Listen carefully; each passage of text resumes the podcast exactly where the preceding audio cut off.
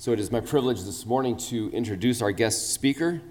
He is no stranger to our church, but perhaps more importantly, he is a friend of our pastors. And so when our pastor found himself needing to be away on a short notice personal ministry opportunity, he reached out to this friend and invited him, who was very eager to meet the need and fill in for our pastor.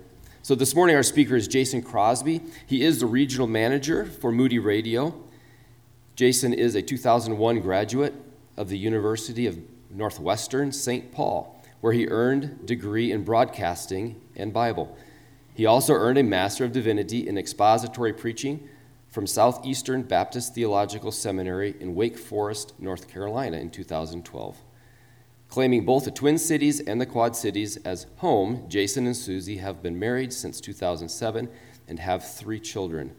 Let's welcome Jason to our pulpit this morning. Thank you.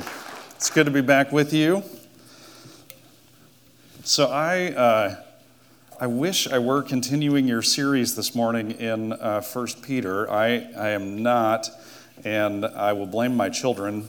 Um, so uh, my my intentions were to uh, uh, to be able to work on on the text uh, this week and stay in uh, First Peter, and um, my my wife reminded me that uh, she she was asking me when I was going to work on it, and and so I had said I'd said yes, and then she asked when I was going to work on it and reminded me that Friday night we had uh, birthday parties for our children that we were doing, and then uh, Saturday was soccer pretty much all day. And um, so, yep, so we're in the book of Matthew this morning.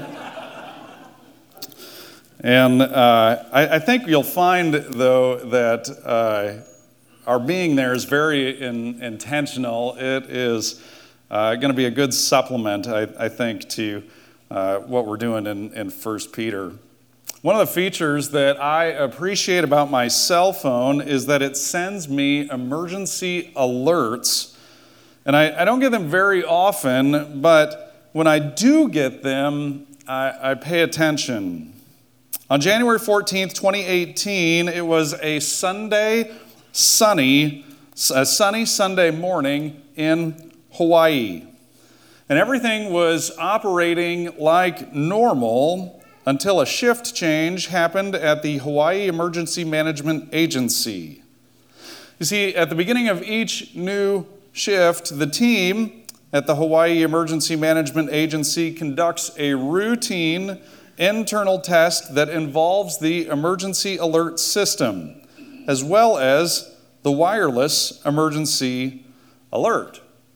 Now, the difference on this particular Sunday morning was that at 8:07 a.m. instead of running an internal test, the agency sent a real emergency alert that went to television stations, radio stations, and cell phones throughout Hawaii. And it broadcast the following message in all caps Ballistic missile threat inbound to Hawaii Seek immediate shelter. This is not a drill. For 38 terrifying minutes, 911 networks were overwhelmed by Hawaii residents, many of whom were hunkered in bathtubs and basements, waiting for a ballistic missile to strike. And it never came. It was 38 panic ensuing minutes that Hawaiians will never forget. See, from 8:07 a.m. until 8:45 a.m., Hawaii was trying to bring calm by notifying the people of the island that the alarm was false. That's a worrisome experience.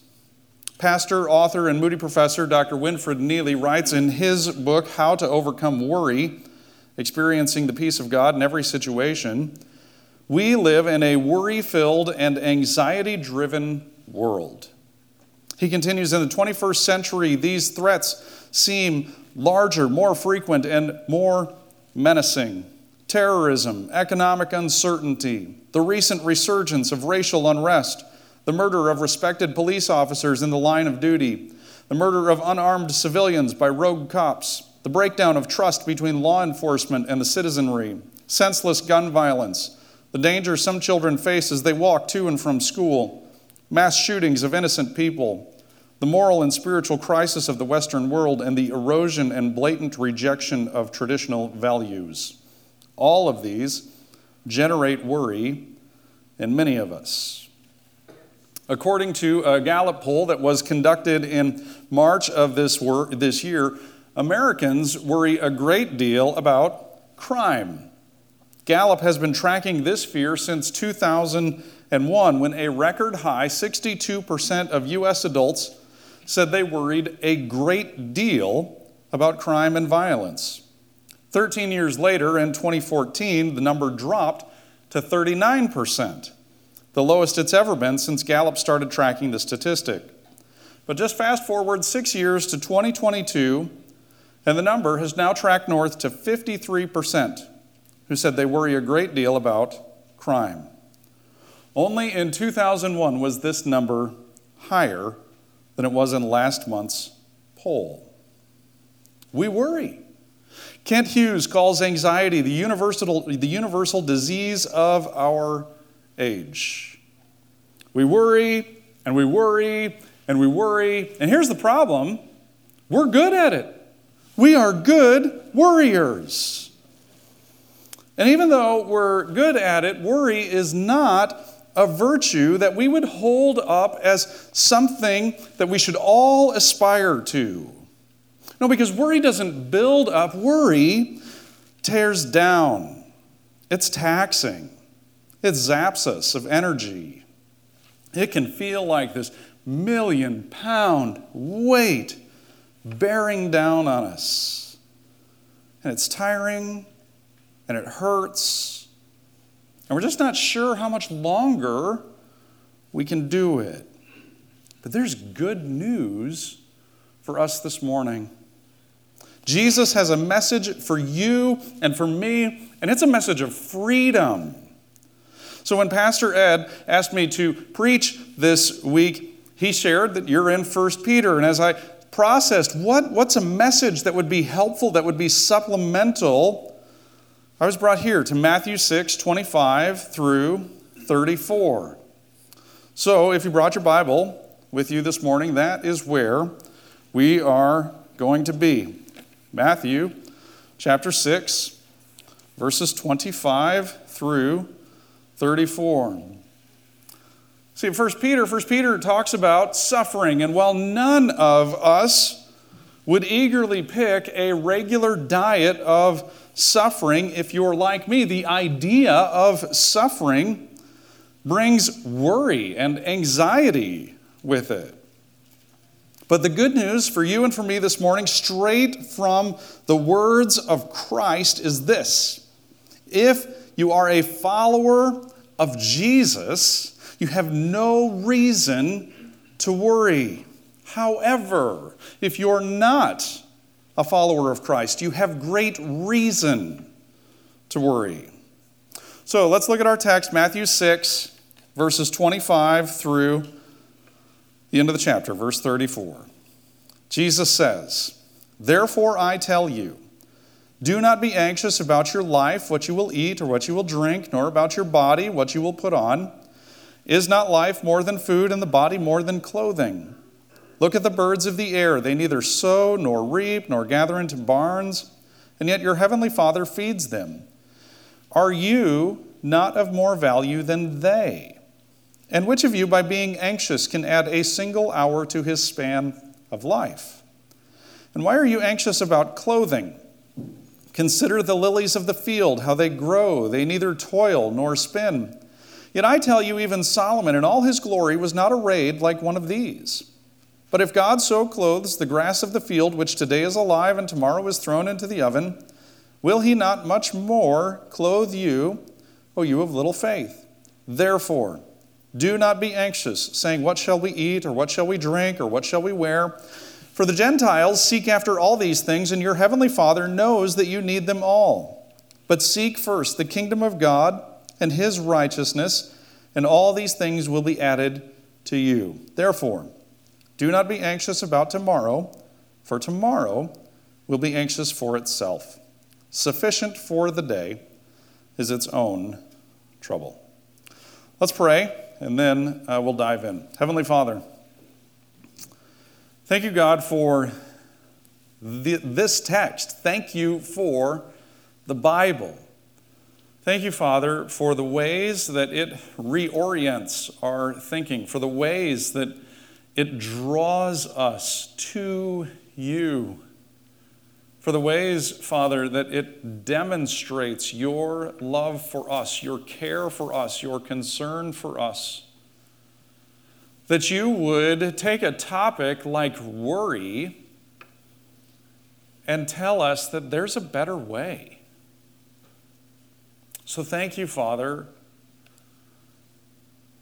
for showing us this morning that way. Now, God, help us to continue worshiping you through the proclamation of your word, God, that we would not just be hearers of it, but that we would apply it too.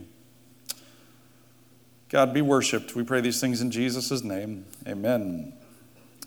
So, before we get into some of the specifics, let's focus in on, on what is happening here. So, our text is part of the Sermon on the Mount, which is Matthew 5, 6, and 7. And there are two groups that Jesus has with him here at uh, this uh, particular juncture. First group is his disciples, those are the people that he has called to himself. And then there's this second group that is there as well, and these are the crowds. They're also filled with religious leaders. And, and uh, the crowds are people who are curious about Jesus, but they're not quite ready to follow him yet. So he's got these two groups there, and he's got the same message to both groups, and it's this if you're going to be a follower of mine, this is what it looks like. And in Matthew 5, 6, and 7, the Sermon on the Mount, he lays it out. And so that is the background. Now we are at Matthew 6, 25, and Matthew 6, 25 starts with a very important word. Do you see it? It's the very first word. It's therefore. And anytime you see that word therefore, you have to ask, what is the therefore there for? And so usually what that is, is it's tying back into the previous statement. So this, this section on anxiety actually is the conclusion to what he talks about here in verse 9, verses 19 through 24. I want you to look at verse 24. Jesus says, No one can serve two masters, for either he will hate the one and love the other, or he will be devoted to the one and despise the other. You cannot serve God and money.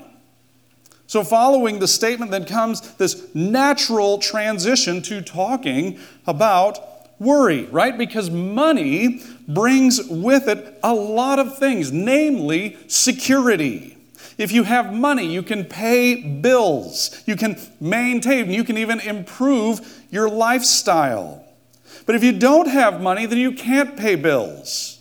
And if you default on what it is that you owe, then what you have could become someone else's. So Jesus' statement is not an indictment on being wealthy. However, if something other than God is Lord of your life, that is idolatry. And idolatry is a violation of the greatest commandment to love God with all your heart, soul, mind, and strength. And so in Matthew 6, 19 through 24, Jesus is saying that the faith and the trust of his disciples is not ultimately in material things. The follower of Christ does not bow in submission and is not mastered by money or any other material thing. The follower of Christ bows to and is mastered by Christ. Our faith is in God, who is the creator of and the provider of material things. So, when we arrive at verse 25, we come across this statement Therefore, I tell you, do not be anxious about your life. So we can summarize that statement this way The Christian's only master is God. And because of that, you have no reason to be anxious. So, our first point this morning, there are four of them. If you are taking notes, our first one is this because of who God is, you don't need to worry. Because of who God is, you don't need to worry. If you can only have one master, and the master you are enslaved to is God, then for a believer to worry is to submit themselves to another master. And that's being unfaithful. That's disobedient. So listen to the words of Winfred Neely again. In the New Testament, worry is the sinful response of the human heart and mind to real difficulties and problems in life. The problems and circumstances that elicit worry are not imaginary. Worry is concern turned inward and deformed, divorced from the grace of God and rooted in unhealthy fear. In addition, it is a practical expression of unbelief, causing a distraction from what is essential in life and resulting in misplaced priorities. Gary Collins, in his book, Christian Counseling, provides us with additional clarity when he explains worry comes when we turn from God, shift the burdens of life onto ourselves, and assume, at least by our attitude and actions, that we alone are responsible for handling problems. Instead of acknowledging God's sovereignty and power or seeking his kingdom and righteousness first, many of us slip into sinful self reliance and preoccupation with our own life pressures. Notice the instruction. Jesus says, Do not be anxious about your life. So here's what Jesus is not saying He's not saying one day in the future, something's going to happen and you're going to become anxious. When that thing happens, don't get anxious. No, what Jesus is communicating is this you worried yesterday about life, and you worried today about life, and you're worrying about life right now. So let's clear up what Jesus means when he says life. When he says life, he means your physical, mental, emotional, and spiritual being. It is an all inclusive term. Nothing is left out with this word. So, if we're followers of Christ, we have absolutely no justifiable reason to worry when your God is the God of the universe and of everything that's in it.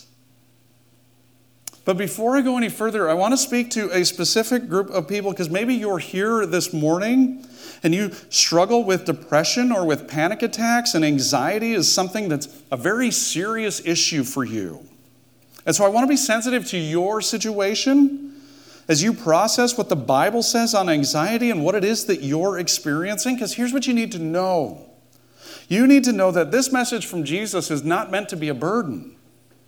This message isn't meant to give you just one more thing to worry about. It's meant to bring freedom It's a message of hope and healing and help and grace and mercy. And all of those are available to you right now, today, in the present. And they'll be available tomorrow too. Your path to healing and to wholeness might look different than someone else's path, and it might involve help from a professional. But listen, that's okay. What you need to hear is that Christ offers help and healing and freedom from the burden of anxiety, and it's available to you. I turn again to Winfred Neely, who says this There is no situation that is so dark that God, who is greater than our circumstances, cannot be trusted. All right, so if that's the case, in what specific circumstances can I trust Christ and not worry? So Jesus lists three of them in verse 25. He says, Do not be anxious for your life, what you will eat or what you will drink, nor about your body what you will put on. Is not life more than food, and the body more than clothing? I don't know if this has ever happened uh, in your home, but I'm guessing that uh, it has. I'm guessing that you have had an instance or two in your home. Maybe it'll happen this afternoon when the pangs of hunger struck. And there was a trip that you, we'll, we'll take the burden off of you, we'll put it on your spouse, okay? Or brother, sister, somebody else in the family. Okay? That other person goes to the fridge, opens the doors. Oh, the cold. Can you feel the cold of the fridge, the refreshment, the light shining?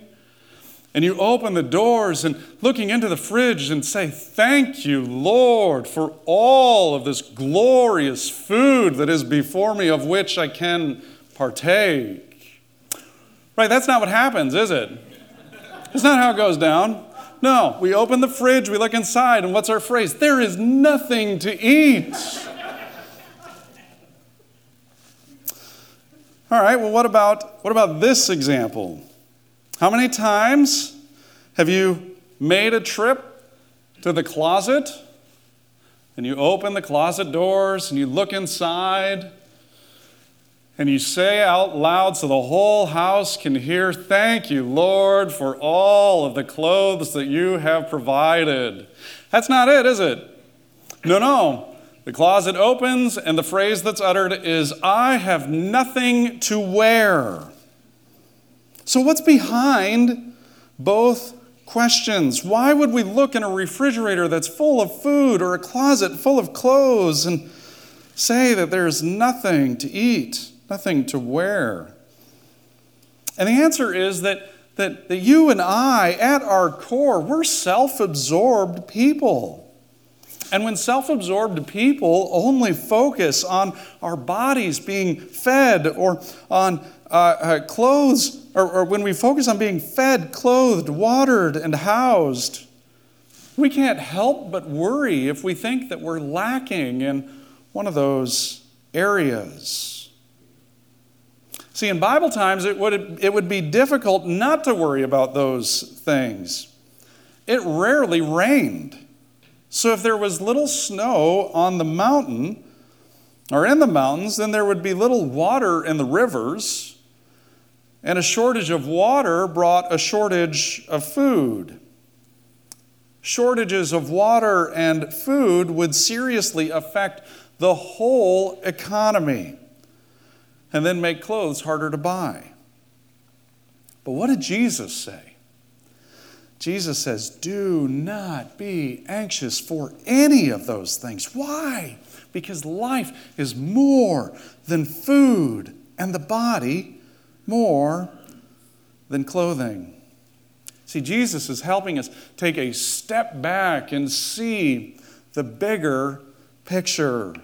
And since life itself comes from God, why should we worry and fret about His giving us the small things, like the food and the drink necessary for life? God does not go halfway. He gave you life and He will maintain it as long as He wills. And so, if, if there's a God who has given us the great gift of life, and He has, then we don't need to be anxious about the little things that we need day by day. We don't need to worry because of who God is. So that's our first point this morning. So, who is He? Who is He? He's your provider. That's the second thing we need to see. You don't need to worry because of how God provides. You don't need to worry because of how God provides. Let's take a look at these three illustrations that Jesus uses to prove his point. The first is in verse 26. Look at the birds of the air. They neither sow nor reap nor gather into barns, and yet your heavenly Father feeds them. Are you not of more value than they? How many birds do you know that are suffering from high blood pressure? Any, any birds suffering from stress related diseases? Certainly, there's no bird that is worried about where their next meal is going to come from. As a matter of fact, the only time that a bird eats excessively is when humans put them in cages. Birds don't stockpile food. Why? Because God has provided them with an abundance of food resources and then the instincts to find those resources.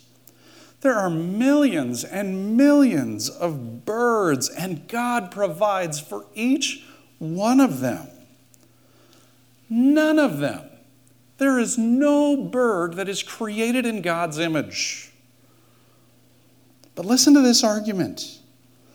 If God so carefully takes care of such relatively insignificant creatures as birds, how much more will He take care of those who are created in His own image and who have become His children through faith?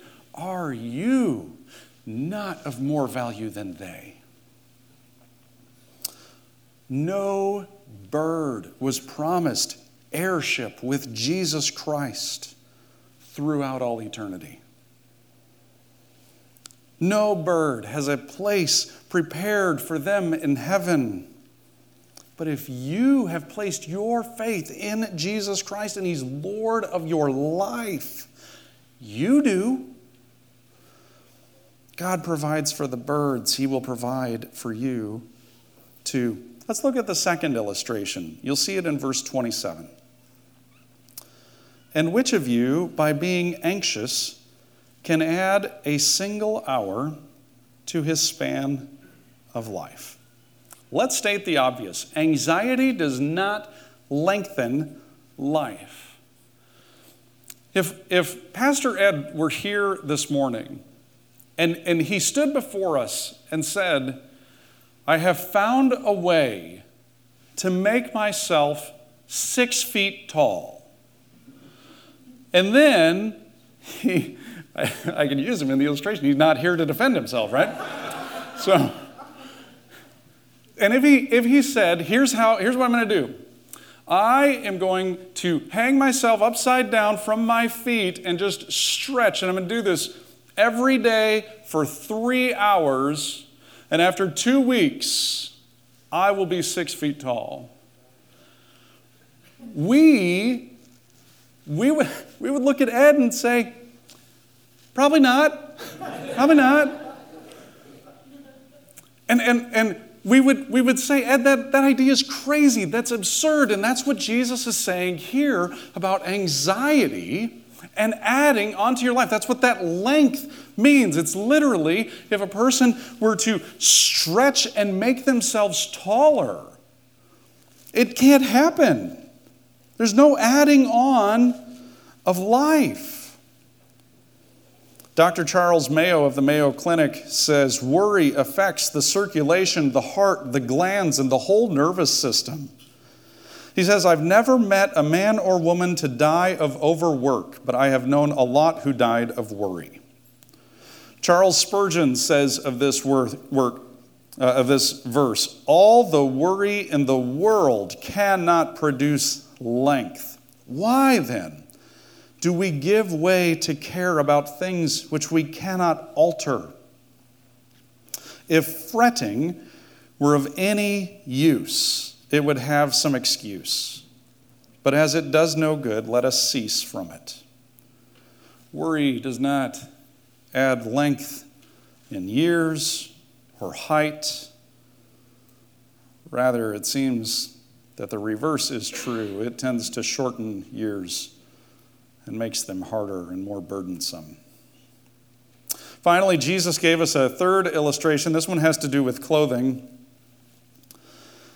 He says, And why are you anxious about clothing? Consider the lilies of the field, how they grow. They neither toil nor spin. Yet I tell you, even Solomon in all his glory was not arrayed like one of these. But if God so clothes the grass of the field, which today is alive and tomorrow is thrown into the oven, will he not much more clothe you, O you of little faith?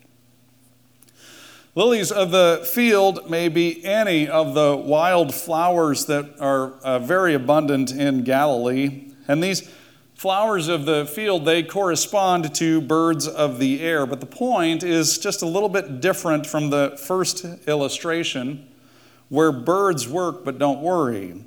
The flowers neither toil nor spin. And the point is not that Jesus' disciples can be lazy, but that God's providence and his care are so rich that he clothes the, the grass with wild flowers that are neither productive or enduring.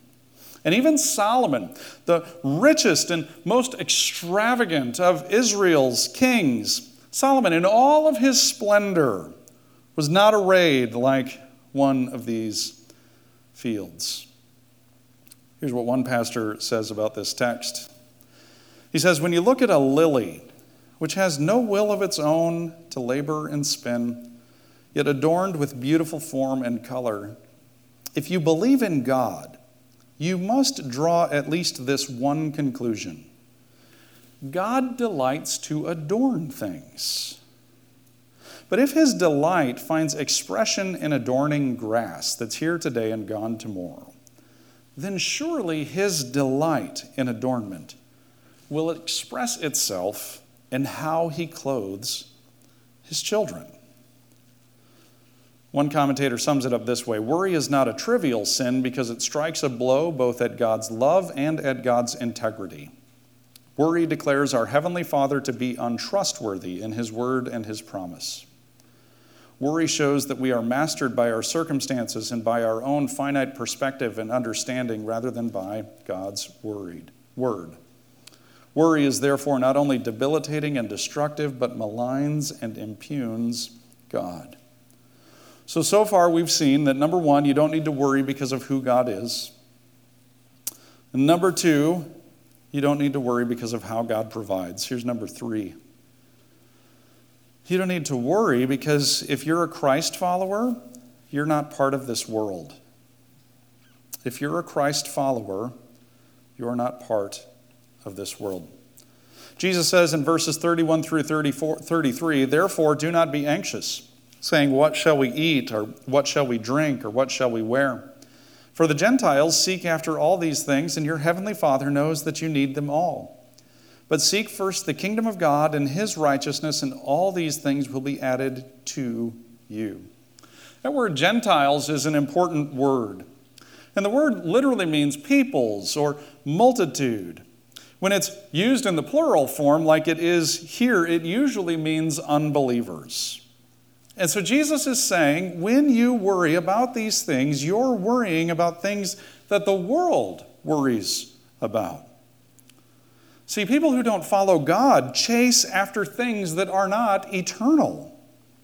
They put their hope and their expectations in things that they can enjoy now and when we worry, we look just like the world, and we're saying to God that we don't think He knows our needs. But look again at verse 32 For the Gentiles seek after all these things, and your heavenly Father knows that you need them all. See, our worry shows that we're too close to the world and too far from God. So, so don't be anxious. The world has nothing eternal to offer. And your loving Heavenly Father knows your needs now and forever. So, what do we do instead? Verse 33 But seek first the kingdom of God and his righteousness, and all these things will be added to you. The cause of worry is seeking the things of the world, and the cause of contentment is seeking the things of God's kingdom and his righteousness. So, what does that look like? There are three, three things that come to mind. First, it's losing ourselves in obedience to the Lord. And to the extent that we can say, as Paul did in Acts 20 24, he says, But I do not account my life of any value, nor as precious to myself, if only I may finish my course and the ministry that I received from the Lord uh, Jesus to testify of the gospel to the grace of God. Second, it's to commit our lives to the work and service of our Heavenly Fathers in our families, in our neighborhood, in our job, in our school, in whatever location or setting God has placed you in. And then it's also to seek to win people into the kingdom that they might be saved and God might be glorified. So Jesus has one last statement for us about worry, and it's this number four you don't need to worry about tomorrow. Jesus says in verse 34, Therefore, do not be anxious about tomorrow, for tomorrow will be anxious for itself. Sufficient for the day is its own trouble. I can't predict the news stories, but I can assure you of this tomorrow is going to have trouble. There's no getting around it. Worrying about tomorrow doesn't enable you to escape evil, it makes us unfit to cope with it. Kent Hughes says, We always have the strength to bear the trouble when it comes, but we do not have the strength to bear worrying about it. If you add today's troubles to tomorrow's troubles, you give yourself an impossible burden. Frequently, our worry and anxiety is the result of circumstances that are beyond our control. Max Lucado has written a little devotional book for moms, and in it he has a section titled What Ifs and Howls The Burden of Worry. He asks what a mother may very well ask, like, What if I marry a guy who snores? How will we pay for our baby's tuition?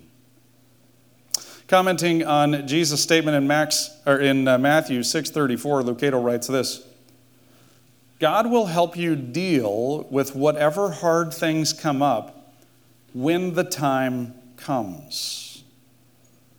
And then Lucado goes on to give additional counsel based on the phrase, when the time comes.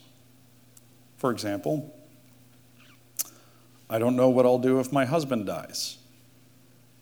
You will when the time comes. I don't know what I'll do when my children leave the house. I don't think that I can take it. It won't be easy, but strength will arrive when the time comes. The key is this meet today's problems with today's strength. Don't start tackling tomorrow's problems until tomorrow. You do not have tomorrow's strength yet. You simply have enough for today.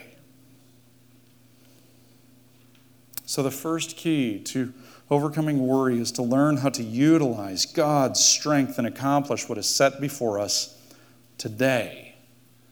Because today's accomplishment is tomorrow's lesson. The second is this we have to trust God. You have to trust God that He knows what you need and will meet those needs. Perhaps not in the way that you think he should, but always in the way that is best for accomplishing his plans and purposes. Let me give you two more from Winfred Neely's book, How to Overcome Worry. He adds biblical meditation and practicing prayer. he says that biblical meditation involves rigorous and prolonged reflection on the person of God, the character of God, and the ways of God. In biblical meditation, one chooses a portion of Scripture and thinks hard about the passage, reflecting slowly and deeply about the content of the passage and its practical implications for living. In biblical meditation, you are in an active frame of mind, filling your mind with the scriptures. And the next step to overcoming worry is to pray. Neely says that we conquer worry by taking everything to the Lord in prayer. He says this We tend to live as if the situations in our lives are either too big or too trivial for God. Of course, we may not admit it, but sometimes we act like our particular situation is too great for Him. If we had the resources, we would step in and resolve the problems ourselves. Or we bury our heads in the sand and try to ignore the harsh winds of difficulty blowing around us. Alternatively, we may have the attitude that our circumstances are too trivial for God's interest or we may be so confused, so conflicted in our emotions, and so exhausted by intense mental and spiritual battles that we forget that even in these circumstances, prayer is appropriate and necessary. For all practical purposes, we are declaring our situation to be outside the influence of our God. So, Neely's got three suggestions to help us pray. His first is to write out your prayer requests. You could keep a list of requests that have been made and answered. Then he suggests, number two, keeping the channel of communication with heaven open. He writes, Living in sin and disobedience hinders our prayer life so, so we must repent of sin and confess it regularly. Repentance and confession are how we keep the channel of communication with heaven open. And then he suggests increasing the amount of time we spend in prayer. He recommends praying through the Psalms to help you increase your time in prayer. And last, he says, pray prayers of surrender. He says this prayer does not always mean that the Lord will remove the difficulty you are facing. Sometimes he doesn't. This reality is laid out for us in 2 Corinthians 12, 7 through 10, where Paul shares that he was given a thorn in the flesh. We're not told the specifics of the thorn, but we see that Paul sought the Lord three times about this particular matter in prayer. He requested that the thorn be taken away. But God's answer was no. But with God's no came a better plan. So think deeply about the promise of God that holds true in all circumstances of life. And it's this My grace is sufficient for you. So, four takeaways this morning. Number one, because of who God is, you don't need to worry. Number two, you don't need to worry because of how God provides. Number three, you don't need to worry because you're not part of this world. And number four, you don't need to worry about tomorrow. Let's pray. Heavenly Father, we thank you for the time that we've had in your word. We pray, God, that you would use your word, that it would be an ointment to our souls, Father. That those of us who are here with heavy burdens, God, would, would hear your instruction, your word, and that through it they would feel refreshed, encouraged, challenged. God, you know that none of us in this room is exempt from worry. We all battle worry. And so, Father, may we be an encouragement to each other when those battles come. God, may we challenge each other to reflect back on this word when we are worried about circumstances. Father, I pray for all of us in this room that we would know that there is hope and help and freedom available to us in this area. God, we thank you for this time in your word. Thank you that you've not left us to figure this all out to, by ourselves, but God, you have provided a way, as you always do. There is a path forward. And so, Father, when suffering comes our way, May we not look at that suffering and fear, but God, that we would know that, one, it's temporary. The day is coming where we will be face to face with you. God, we look forward to that day. Until then, Father, help us not to worry and help us to seek you and to love you with all that we have. We pray these things in Jesus' name. Amen.